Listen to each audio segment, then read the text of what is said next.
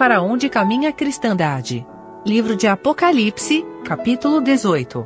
Comentário de Mário Persona.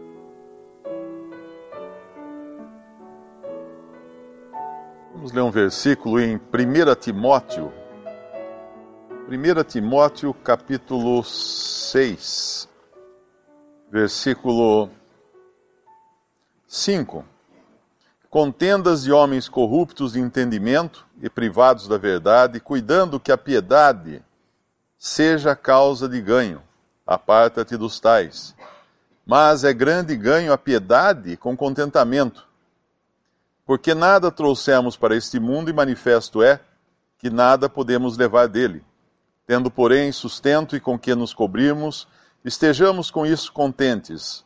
Mas os que querem ser ricos caem em tentação e em laço e em muitas concupiscências loucas e nocivas, que submergem os homens na perdição e ruína, porque o amor do dinheiro é a raiz de toda espécie de males, e nessa cobiça alguns se desviaram da fé e se traspassaram a si mesmos com muitas dores. Nós sabemos que Paulo escreve a Timóteo como devia ser o procedimento na casa de Deus, que era coluna e firmeza da verdade. Essa, esse é o tema da primeira carta a Timóteo.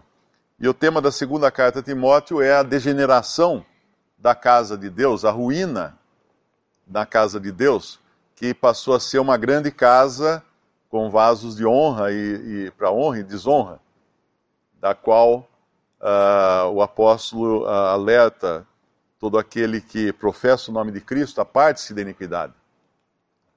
Nós estamos lendo um capítulo agora de Apocalipse que descreve o fim, os último, o último estágio da Babilônia, a grande, que é, na verdade, a, a cristandade professa que vai restar aqui na terra, vai, vai permanecer aqui depois que a igreja que são os verdadeiros salvos, forem arrebatados, vai permanecer a cristandade aqui, uh, oca, vazia de Cristo, mas com todos os seus sistemas funcionando, com todos os seus líderes, com todos os seus cultos e com tudo caminhando da maneira como sempre caminhou. E, e é interessante nós pensarmos que essa semana, aliás, toda semana agora, a gente está acostumado a, a ver notícias de corrupção no país. Mas essa semana foi a Polícia Federal teve uma ação chamada Operação Timóteo. E quando nós vemos a, a Bíblia ser citada numa operação da Polícia Federal, é, aí nós sabemos que realmente a, a coisa está bem ruim para o testemunho cristão na terra. O nome Timóteo foi escolhido por causa do versículo uh, 9 de 1 Timóteo 6, os que querem ser ricos caem em tentação e em laço e em muitas concupiscências loucas e nocivas que submergem os homens na perdição e ruína. E o que nós vemos em Babilônia é a cristandade que quis ser rica, a cristandade que quis ser grande. É notável quantas vezes ela é chamada de grande Babilônia, grande cidade na, no livro do Apocalipse. Não é uma pequena cidade, não é uma média cidade, é uma grande cidade porque foi isso que a cristandade quis ser no mundo, quis ser grande, desde o princípio quis ser grande. Quando nós, nós lemos aqui uh, no versículo 2, ela cai, aqui é, aqui é o juízo de Babilônia, mas nos dá uma descrição muito clara do que ela é. Ela é morada de demônios, no versículo 2, e coito de todo espírito imundo e coito de toda ave imunda e aborrecível. Isso nos leva a Mateus, capítulo 13, quando o Senhor fala as parábolas do reino, que começa com a parábola do semeador, que semeia a semente, a semente cai em diferentes solos, e, e em um deles é que o maligno arrebata, no versículo 19. Mas quando ele vai chegar, depois ele explica essa, essa parábola, ele fala também na parábola do trigo e do joio, mostrando que existe uma mistura hoje na, no reino, no reino dos céus,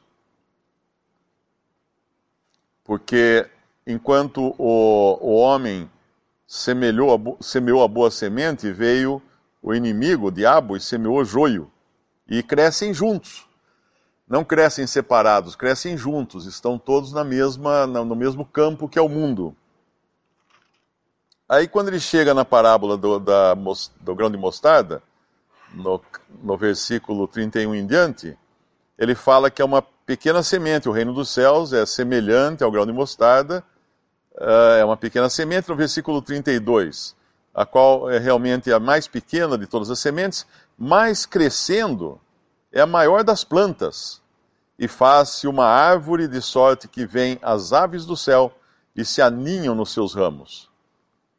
Uma, um pé de mostarda que se transforma em árvore é uma aberração. Eu nunca vi uma criança amarrando o seu balanço num, num, no galho de um pé de mostarda para brincar de balançar. Ou dizendo que subiu, caiu de um pé de mostarda, né? Porque o pé de mostarda é uma hortaliça e dificilmente ela atinge a altura de uma árvore, com troncos e tudo mais. Mas aqui nós vemos uma grande árvore agora.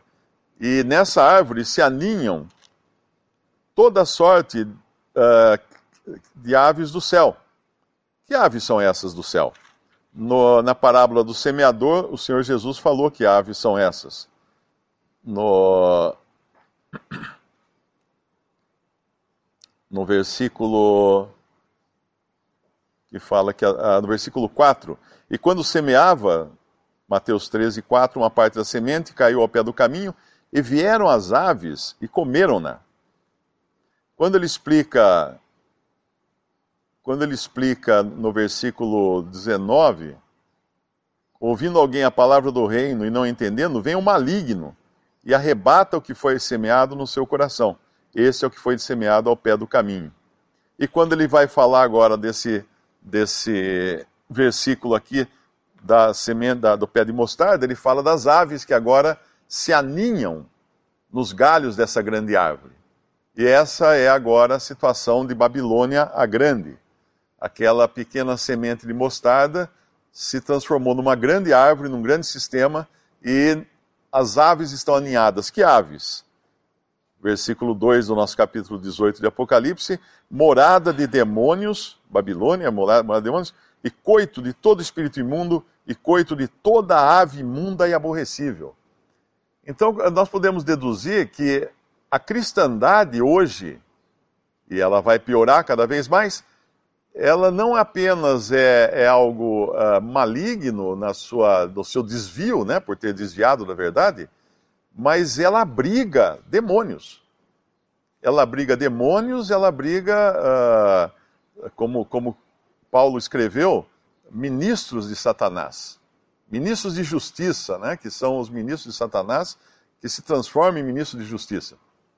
Essa é a cristandade que nós vemos. Então, quando nós vemos a Polícia Federal indo atrás de, de, de lavagem de dinheiro e colocando um versículo da Bíblia como nome da, da operação, porque essa lavagem de dinheiro supostamente estaria sendo, feito, sendo feita em, em igrejas, nós vemos a que ponto chegou a cristandade.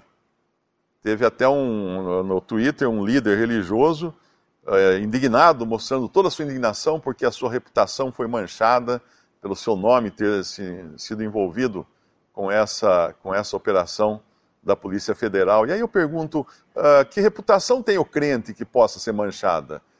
A não ser a reputação de pecador.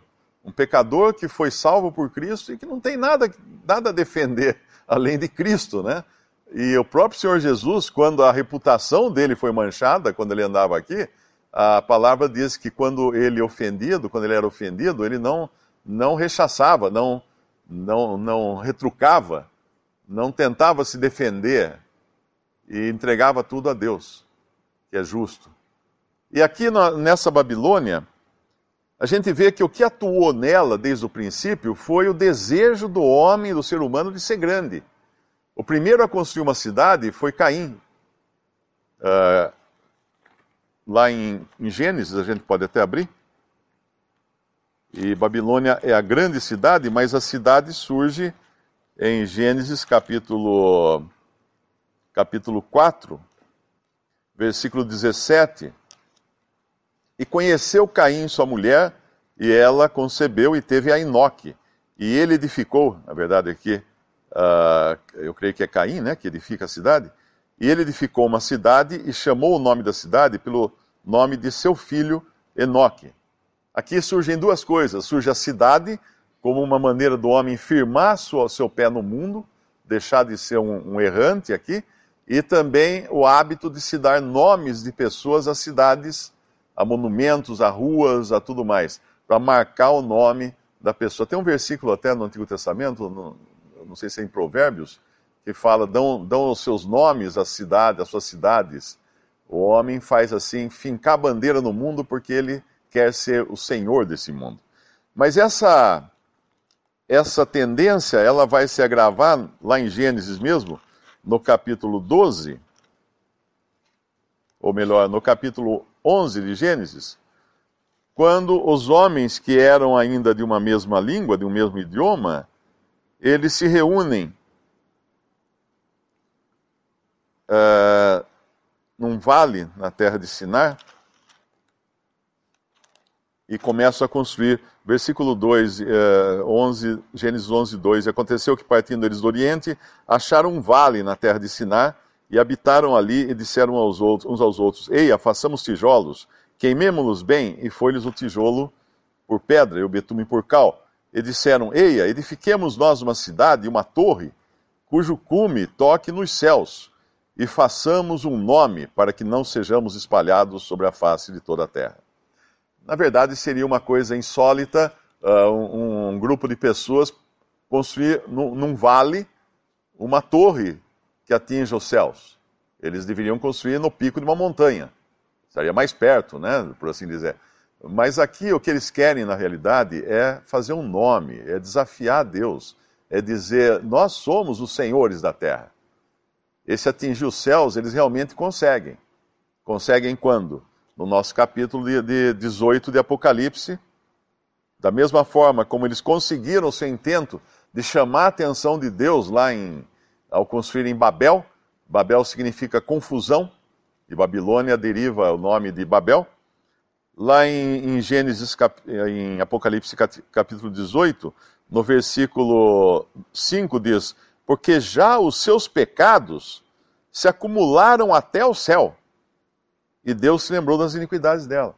Então Babel chegou realmente até o céu, só que agora é a Babilônia a grande cidade, a, a, cristandade construída para ser terrena e morar na terra e ter aqui na terra a sua bandeira fincada. E ela acabou de ser destruída no capítulo 17, ah, justamente pelo, pelo poder civil, aquele com quem ela, em quem ela achava que dominava, ela dominava por um tempo, mas que a derrubou e comeu suas carnes.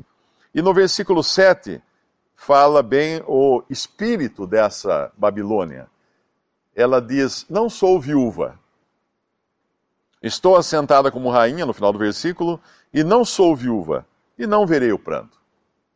A igreja, ela, a cada domingo, nós lembramos o Senhor e anunciamos a sua morte. E sentimos falta dele. Porque esse é o sentimento de uma viúva. Ela sente falta daquele que morreu. Nós sabemos, obviamente, que o Senhor ressuscitou, está vivo nos céus, mas nos foi legado uma, uma uma celebração que é a celebração da morte desse que é o noivo da igreja. Então, o sentimento da igreja nesse mundo não é um sentimento de quem está reinando aqui agora, de quem é rainha. Muito pelo contrário. É o sentimento de quem está ainda longe do seu esposo, que foi morto e partiu para uma terra distante e aguardando ele voltar. Mas Babilônia não tem esse sentimento. A última coisa que ela quer é que o esposo volte porque vai estragar a festa. E essa festa é descrita, uh, principalmente no final do, do, do, do capítulo 18, quando uh, descreve tudo que ela desfrutava aqui antes de ser destruída, né? E agora os próprios comerciantes, os mercadores lamentam. Por que lamentam? Porque eles ganhavam tanto dinheiro com Babilônia e nem eles sabiam disso. E quando o poder civil uh, destrói Babilônia, ele não fazia ideia do quanto ela era importante para a economia mundial, para a riqueza das nações. Hoje nós não fazemos ideia, a gente ouve muito falar de dinheiro relacionado à religião e tudo mais, mas se de um momento para o outro as, as religiões cristãs desaparecessem, o impacto disso na economia do mundo seria muito grande. E é justamente isso que ela, no versículo 22, nos fala de músicos, arpistas, flauteiros, trombeteiros. Depois, isso, isso é o prazer da música, não é? Depois fala da arte. Uh, depois fala do trabalho, ruído de mó em ti, se não ouvirá mais. Fala de luz de candeia, não mais luzirá em ti. Isso nos faz lembrar das virgens loucas lá da, da, que o Senhor fala lá no Evangelho, aquelas que tinham luz por um momento, mas não tinham o azeite, não tinham o Espírito Santo. A voz de esposo e de esposa não mais em ti se ouvirá. Nós sabemos que até o fim haverá uh, quem, quem casa e, e dá em casamento. É interessante nós vermos a religião cristã muito associada a essa questão do matrimônio. E o sonho de todo, de todo jovem, de toda jovem, é casar na igreja, né? Tem sempre aquela, aquele sonho, aquela fantasia, aquela mística toda da, do casamento na igreja. Não mais se ouvirá a voz de esposo e de esposa. Uh, pode ter outro significado isso aqui também, mas eu creio que um, desse, um deles é esse. Porque os teus mercadores eram grandes, no versículo 23, eram os grandes da terra. Porque todas as nações foram enganadas pelas tuas feitiçarias então existe feitiçaria sim na Babilônia Grande. Ela sim uh, encanta os homens, ela sim engana os, os homens, ela sim usa do poder de demônios, como nós vimos que eles estão lá aninhados nos seus ramos, para enganar os homens. E o que ela pensa dos homens, na verdade? Essa que buscou sempre ser rica, essa que sempre teve o, o amor ao dinheiro, ao poder, a ser grande na terra ela pensa o, o menos possível dos homens. Cristo Jesus veio ao mundo para salvar os pecadores, por seu amor pelos seres humanos. Mas essa Babilônia a grande tem amor pelos seres humanos? Não. Basta a gente ver na lista de, de mercadorias que os mercadores vão chorar porque agora ninguém mais compra suas mercadorias. Uh, que mercadorias são essas? A lista começa no versículo 12 com mercadorias de ouro, porque essa realmente, esse realmente é o maior valor aos olhos do homem natural, o ouro, o metal precioso, e também é o maior valor aos olhos das religiões cristãs. É o ouro, é o dinheiro, é o ponto de a Polícia Federal ir atrás agora de igrejas que estão lavando dinheiro. Porque o ouro é importante. E aí vem uma lista de mercadorias: prata, pedras preciosas, pérolas, seda, madeira, marfim, uh, vai descendo em, em, em, valor, né? chega no ferro, no mármore, perfume, cavalgaduras, mercadorias de cavalos e carros, e por último na lista, corpos e almas de homens. Porque o valor que Babilônia dá aos homens é o pior valor possível. Ela usa os homens, ela vende os homens, ela vende seus corpos, ela vende suas almas, visando o ouro, visando aquilo que está em primeiro lugar na lista dos mercadores. E essa é, esse é o triste fim. E qual é a, a ordem dada aqui, que ainda vale para os nossos dias? É a do versículo 4. Ouvi outra voz do céu que dizia: Saí dela, povo meu, para que não sejas participantes dos seus pecados e para que não incorras nas suas pragas. A associação a qualquer coisa que seja voltada a, ao ganho material nesse mundo em nome da religião é, uh, é iniquidade, é corrupção, é, é, até crime, né? como a gente já está vendo hoje nos jornais, é até crime. Porque saiu do propósito que Deus tinha para a igreja, de ser a noiva pura de Cristo, aquela que, que estava aqui em humildade, deveria estar aqui em humildade, em pequenez, uh, não querendo ser grande, não tendo uma reputação para zelar ou para defender, porém aqui aguardando a, a, vinda do seu, do seu noivo amado. Que o irmão citou também uh, no capítulo anterior. Uh, é claro que existem muitas evidências, evidências até demais, de estar relacionado a Roma e a igreja romana, que sempre se declarou como sendo a igreja, a noiva de Cristo. Aquela que, obviamente, uh, se assenta em luxo, em espécie, sempre dominou sobre as nações, sobre os reis, coroou reis e continua coroando reis também até hoje, essa, essa Roma que dos papas e tudo mais. Mas uh, é, é, sempre bom lembrar, porque antes que algum protestante fique contente com isso, que lá em Apocalipse capítulo 2, quando a gente lê do, das sete cartas no seu sentido profético, nós vamos encontrar na quarta carta de Tiatira, a partir do versículo 18, ah, realmente o período de Roma, da Igreja Católica Romana, que se estende até os tempos atuais, e contra a qual foi dito no versículo 21, dei-lhe tempo para que se arrependesse de sua prostituição, e não se arrependeu. Eis que a porei numa cama sobre os que adulteram, e sobre os que adulteram com ela, virá grande tribulação, se não se arrependerem das suas obras. Então, isso aqui já Deus havia previsto um juízo sobre esse falso testemunho da igreja. Mas uh, o que nós conhecemos por protestantismo, que tem seu início no capítulo 3 e é representado pela igreja de Sardo, uh, não deixa, não escapa disso também, porque no que é dito à igreja de Tiatira, tem uma, uma citação no versículo 23: Ferirei de morte a seus filhos. Uh, eu acho que tem alguma tradução que fala suas filhas, se não me engano. Porque, na realidade, todos, todo o sistema religioso uh, da reforma protestante uh, é decorrente da, da Igreja Romana, da Igreja Católica. Foi uma reforma para tentar reformar a Igreja Católica e, como não conseguiram, se pulverizaram então em diferentes seitas e denominações e igrejas que são filhos, são, são satélites de Roma. E a tendência é que esses filhos sempre se aproximem mais, porque os objetivos são os mesmos, não é? Como nós vimos lá em Babilônia Grande, é de ser grande, é de ser rica, de ser poderosa na terra, e esse também é o objetivo de grande parte da cristandade hoje, independente de que linha doutrinária ela siga, uh, de ter nome na terra, de, de, de ser lembrados pelos seus nomes, pelos nomes dos seus grandes. Lá no nosso capítulo 18, uh, ah, no versículo 23, aqui está falando dos mercadores de Babilônia. Porque os teus mercadores eram os grandes da terra.